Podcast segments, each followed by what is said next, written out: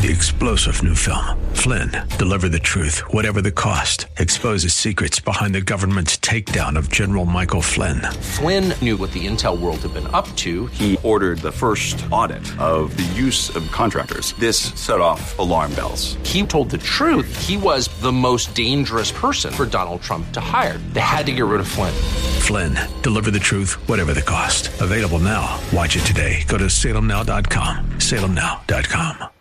LCC Brandon. Faith Talk Tampa. Online at letstalkfaith.com. Download the Faith Talk Tampa app. The following is sponsored by Verse by Verse Ministries and is pre recorded. You see, if Christians were just like everybody else in the way that we thought and lived and acted, then the world would have no problem with us. In fact, Jesus said the world would love you. Why? Because we would reinforce their values and what they stand for. We would be saying, You're right, this is the way to live. This is the way to think. But in turning to Christ, you know what we did? In essence, we turned our backs on their system. We rejected it. We said, Your values are wrong. And their reaction to this rejection of their evil is to attack us because they hate Christ and they hate his righteousness. As a coworker friend of mine often said, no good deed goes unpunished. He was joking, but there's something to that, isn't there? I'm glad you joined us today for Verse by Verse as Pastor Steve Kreloff continues our series of lessons from Psalm 37 called Fret Not Over Evildoers. Pastor Steve is the teaching pastor at Lakeside Community Chapel in Clearwater, Florida. We live in a time of more persecution than ever of Christians. But all through history, the godly have been under attack by the ungodly, and Christ followers by those who knowingly or unknowingly follow Satan. There's a reason for that. Listen now as Pastor Steve takes us back in time to see where the hostility began. On the very night that Jesus was arrested, he told his disciples, he said that in him they would have peace, but in the world they would have tribulation. Earlier that evening, he had told these same men, he said, Peace I leave with you. My peace I give to you, not as the world gives, do I give. Do not let your hearts be troubled, nor let it be fearful.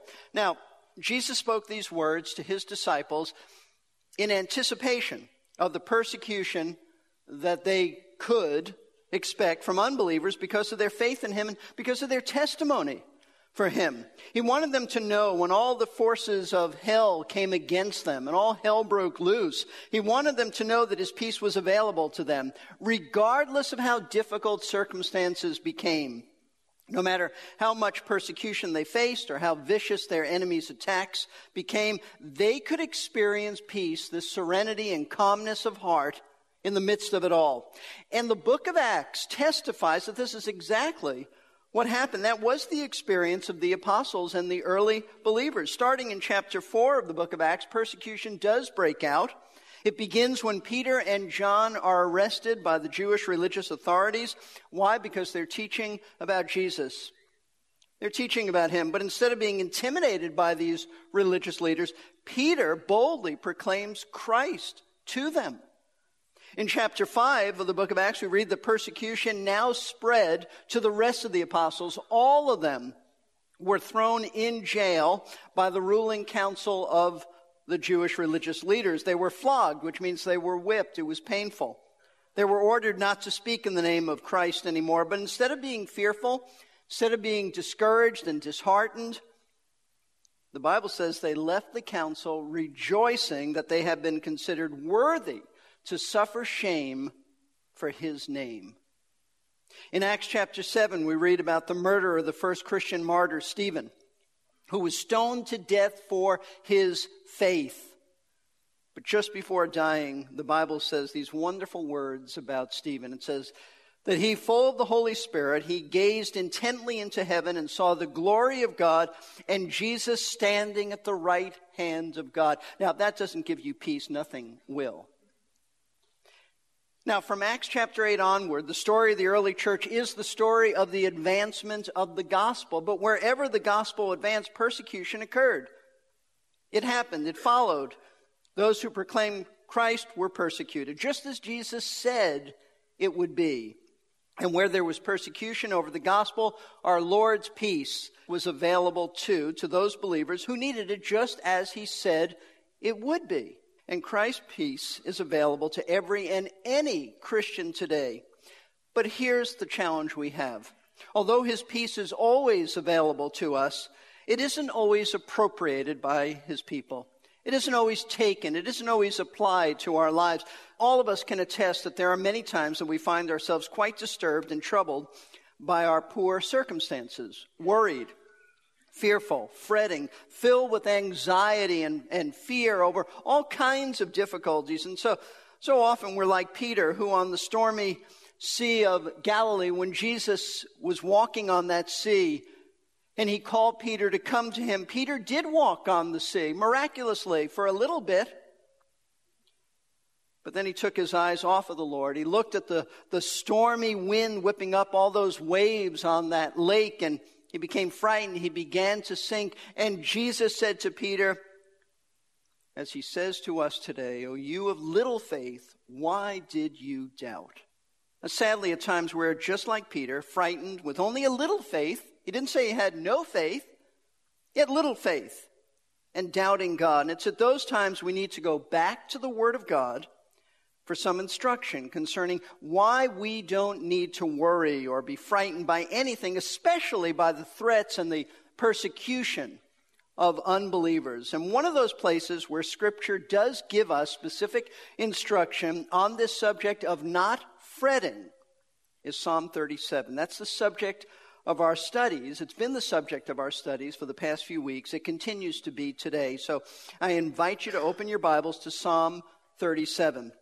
Now, as you already know, this psalm is directed to the believers in the days of King David, Jewish believers, in the context of Israel, who were fretting, meaning that they were angry, they were upset, they were irritated because there were many evil people in their society who were quite prosperous had an abundance of material wealth. And the reason they were upset is because this seemed so contrary to the covenant that God had made with Israel, in which he promised to materially bless those who obeyed him, but not bless evildoers who disobeyed him. But not only were these people, these believers, angry, they also became envious, jealous, covetous of the prosperity of the wicked. They wanted what they had. Verse 1 tells us this Don't fret because of evildoers, do not be envious toward wrongdoers. And we know in verse 7 it was the prosperity of these evil people that they were covetous of. However, in addition to being angry and envious, these people were worried. Worried, why? Worried for their lives because they were being persecuted by these same prosperous unbelievers. We know this is the case because David, the author of the psalm, mentions the evil behavior of these wicked men towards the righteous. Notice verse 7. He says, Rest in the Lord, wait patiently for him. Do not fret because of him who prospers in his way, because of the man who carries out wicked schemes. Later in the psalm, we read that these wicked schemes were schemes by the unbelievers against the believers. If you look at verse 14, which we'll cover today, you see this. The wicked have drawn the sword, bent their bow to cast down the afflicted and the needy, to slay those who are upright in conduct. Now, as I mentioned a few weeks ago when we started studying Psalm 37, David wrote this psalm in a form that you wouldn't see in English, but in the Hebrew language, it is an acrostic. The form is an acrostic, so that every other verse begins with a successive letter of the Hebrew alphabet. A few Psalms are like this, notably Psalm 119. Now, why did David do this? Probably because of style, number one, poetic style, but also as an aid to help his people memorize the psalm. But because David's thoughts follow the Hebrew structure, the Hebrew alphabet, rather than a logical and progressive flow of thinking, honestly, Psalm 37 is not an easy psalm to follow, nor is it an easy psalm if you're teaching it to outline, because there's a great deal of repetition as David goes back and, and forth, mixing thoughts throughout the psalm. However, as we move through the psalm, we can see that there does seem to be some development of David's thinking so that there are some sections in which he emphasizes certain truths more than other sections. We've already spent a considerable amount of time looking at the first section of this psalm in which David teaches us that way, the way to keep from fretting over evildoers, and this outline, by the way, this, this part is not original with me. Many have seen this. He says, number one, you have to look ahead to the future.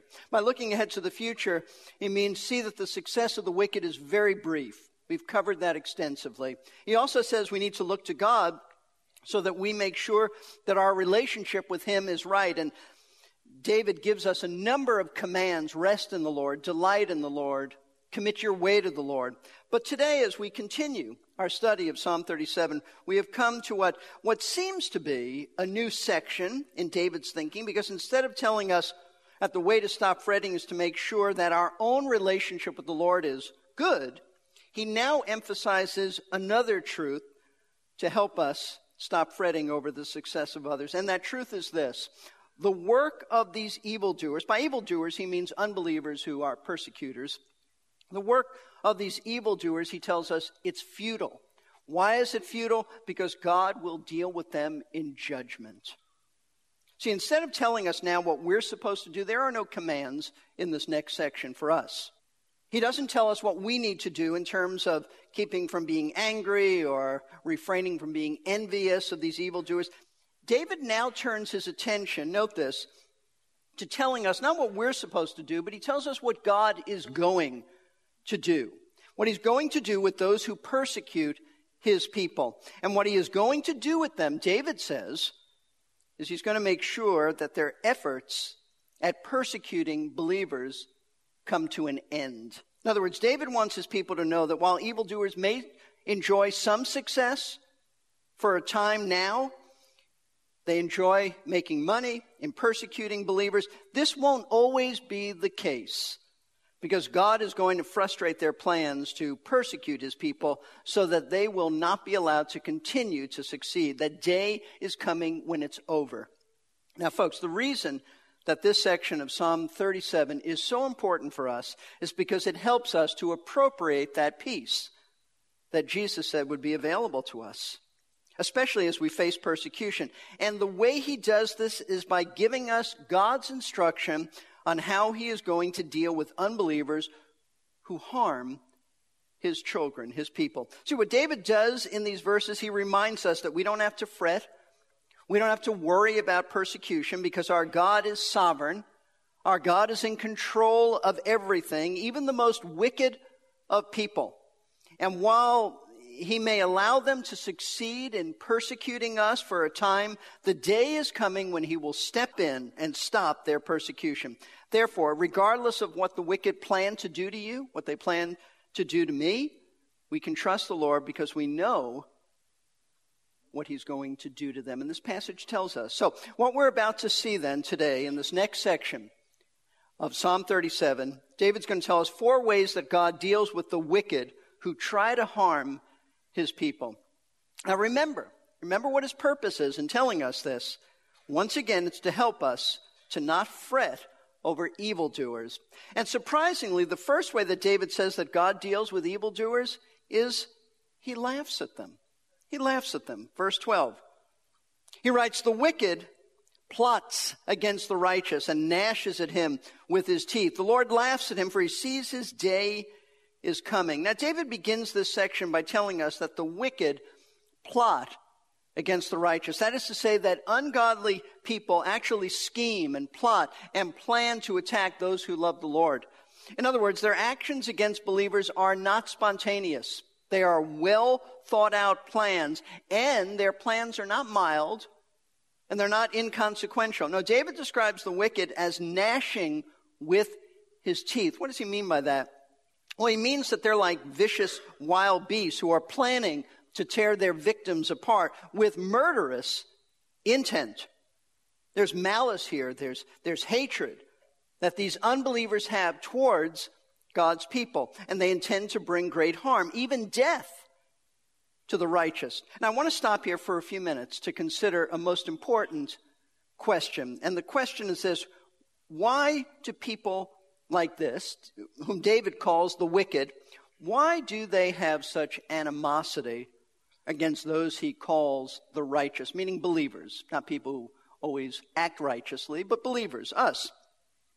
Why is it that there is persecution. Why is, and it takes many different forms, but why is it that unbelievers are so opposed to the gospel, so opposed to Christians? It's really quite simple. It goes back to the early days of man's history when Adam and Eve sinned in the Garden of Eden. In Genesis 3:15 we read, God says, I will put enmity between you and the woman, said that concerning Satan.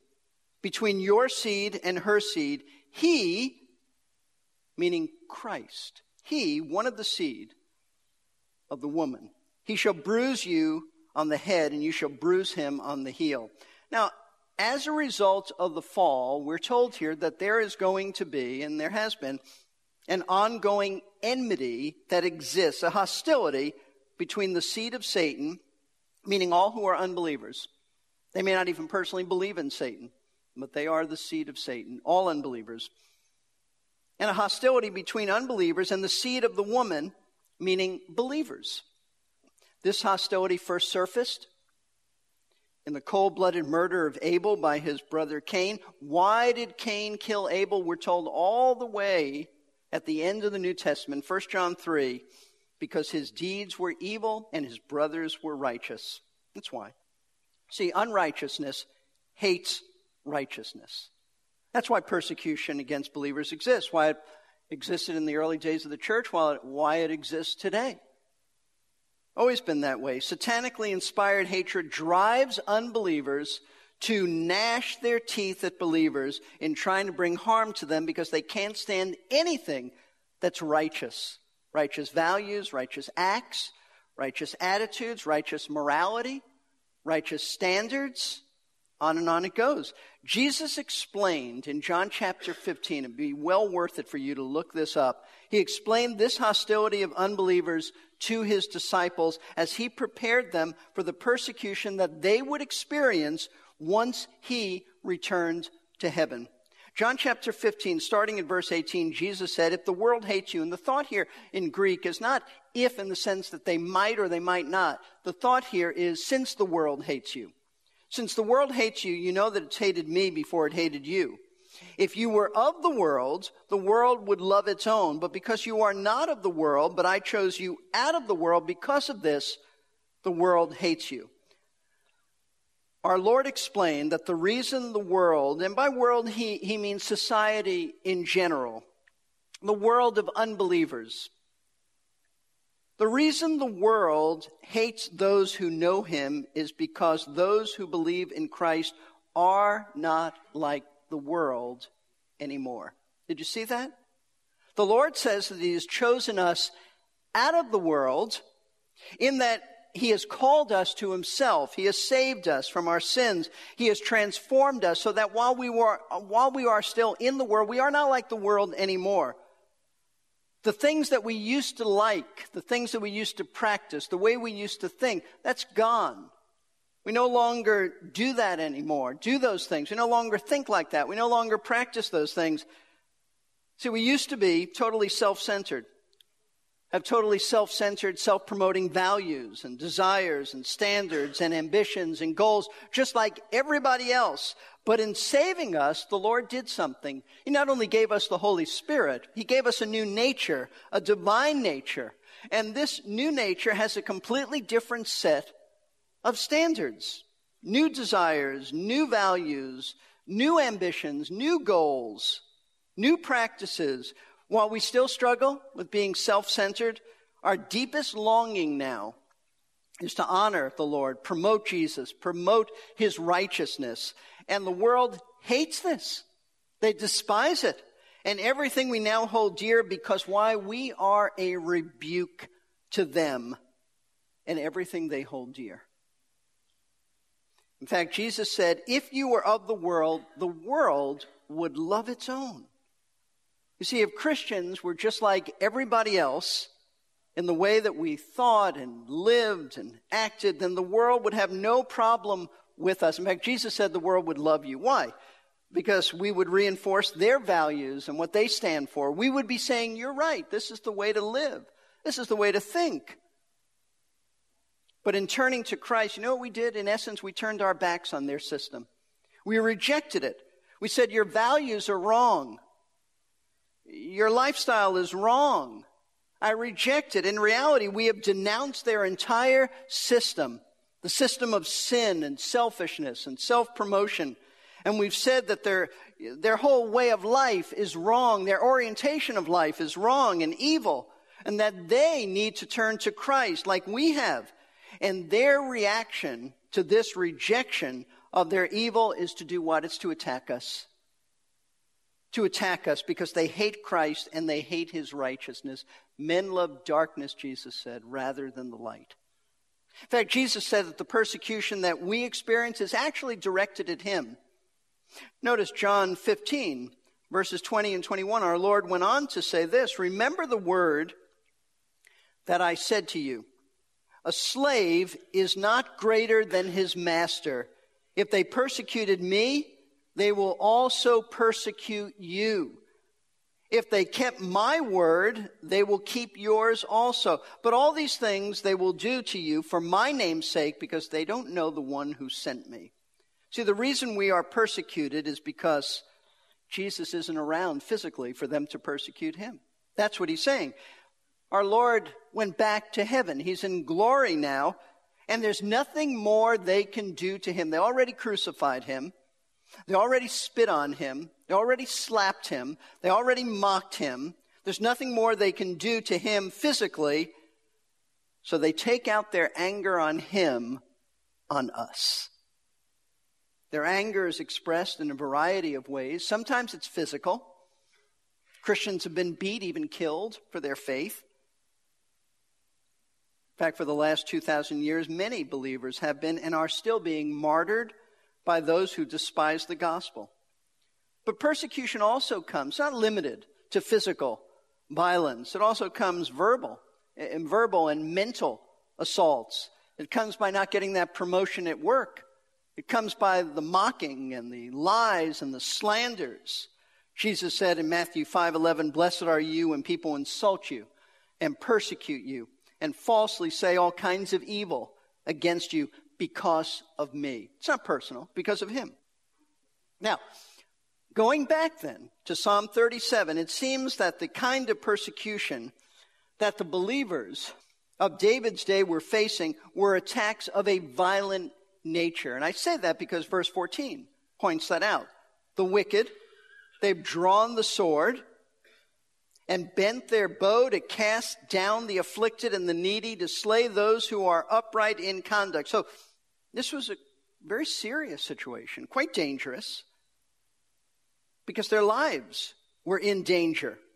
Therefore, in light of the gravity of this situation, it may strike us as odd, surprising, that David proceeds to tell us that God's reaction to all this is that he laughs. He laughs, he says, at the, at the wicked for the plotting that they do against the righteous. Notice verse 13. The Lord laughs at him, meaning the wicked, for he sees his day is coming. Now the question is, why does God laugh at the wicked? It certainly isn't because persecution is funny. There's nothing funny about that. Violent attacks against God's people are no laughing matter. Notice the last phrase of verse 13, because it's here where David tells us why God laughs at the wicked. He says, For he sees his day is coming. God laughs because he knows that there's coming a day when he will judge these individuals for their sin. The day that David is talking about is the day of judgment. It's a day of reckoning when God will, will put a halt to all of this and deal justly with those who have harmed his children. The day is approaching, David says. It's coming, and so God laughs. But listen, God doesn't laugh at the judgment of the wicked because of judgment, because he thinks that judgment is, is a rather humorous thing. There is nothing humorous about judgment. It is actually the most solemn thing in the entire universe. It's important to remember that God is not laughing at our circumstances. He feels great compassion for his suffering saints. But the foolishness of mere mortals afflicting those loved by the Almighty is so outrageous that God laughs. You see, He knows the outcome, and it will be much better for the humble than for the violent. You've been listening to Verse by Verse with Pastor Steve Kreloff of Lakeside Community Chapel in Clearwater, Florida. Stop in some Sunday if you're in town. Pastor Steve would be happy to meet you. The address is 1893 Sunset Point Road in Clearwater. Call 727 441 1714 for more information. Verse by Verse is a ministry of Lakeside and is made possible in part by gifts from listeners like you. Visit our website, versebyverseradio.org, to find out more. And please feel free to take advantage of our free audio downloads. That's versebyverseradio.org. This is Jerry Peterson inviting you to come back next time for Verse by Verse. Three star general Michael J. Flynn, head of the Pentagon Intelligence Agency, knew all the government's dirty secrets. He was one of the most respected generals in the military. Flynn knew what the intel world had been up to, he understood its funding. He ordered the first audit of the use of contractors. This set off alarm bells. The explosive new documentary, Flynn, Deliver the Truth, Whatever the Cost, and covers the facts behind this scandal. Flynn told the truth. He was the most dangerous person for Donald Trump to hire. I find out the worst enemy that I'm going to face in my life is right here in America. They took my assessment and they wanted me to change it. And I was like, I'm not changing it. They had to get rid of Flynn. With in depth interviews, archival footage, and never before seen personal records of the man behind the headlines. I just felt like I was drowning. Flynn, deliver the truth, whatever the cost. Available now. Watch it today. Go to salemnow.com. Salemnow.com.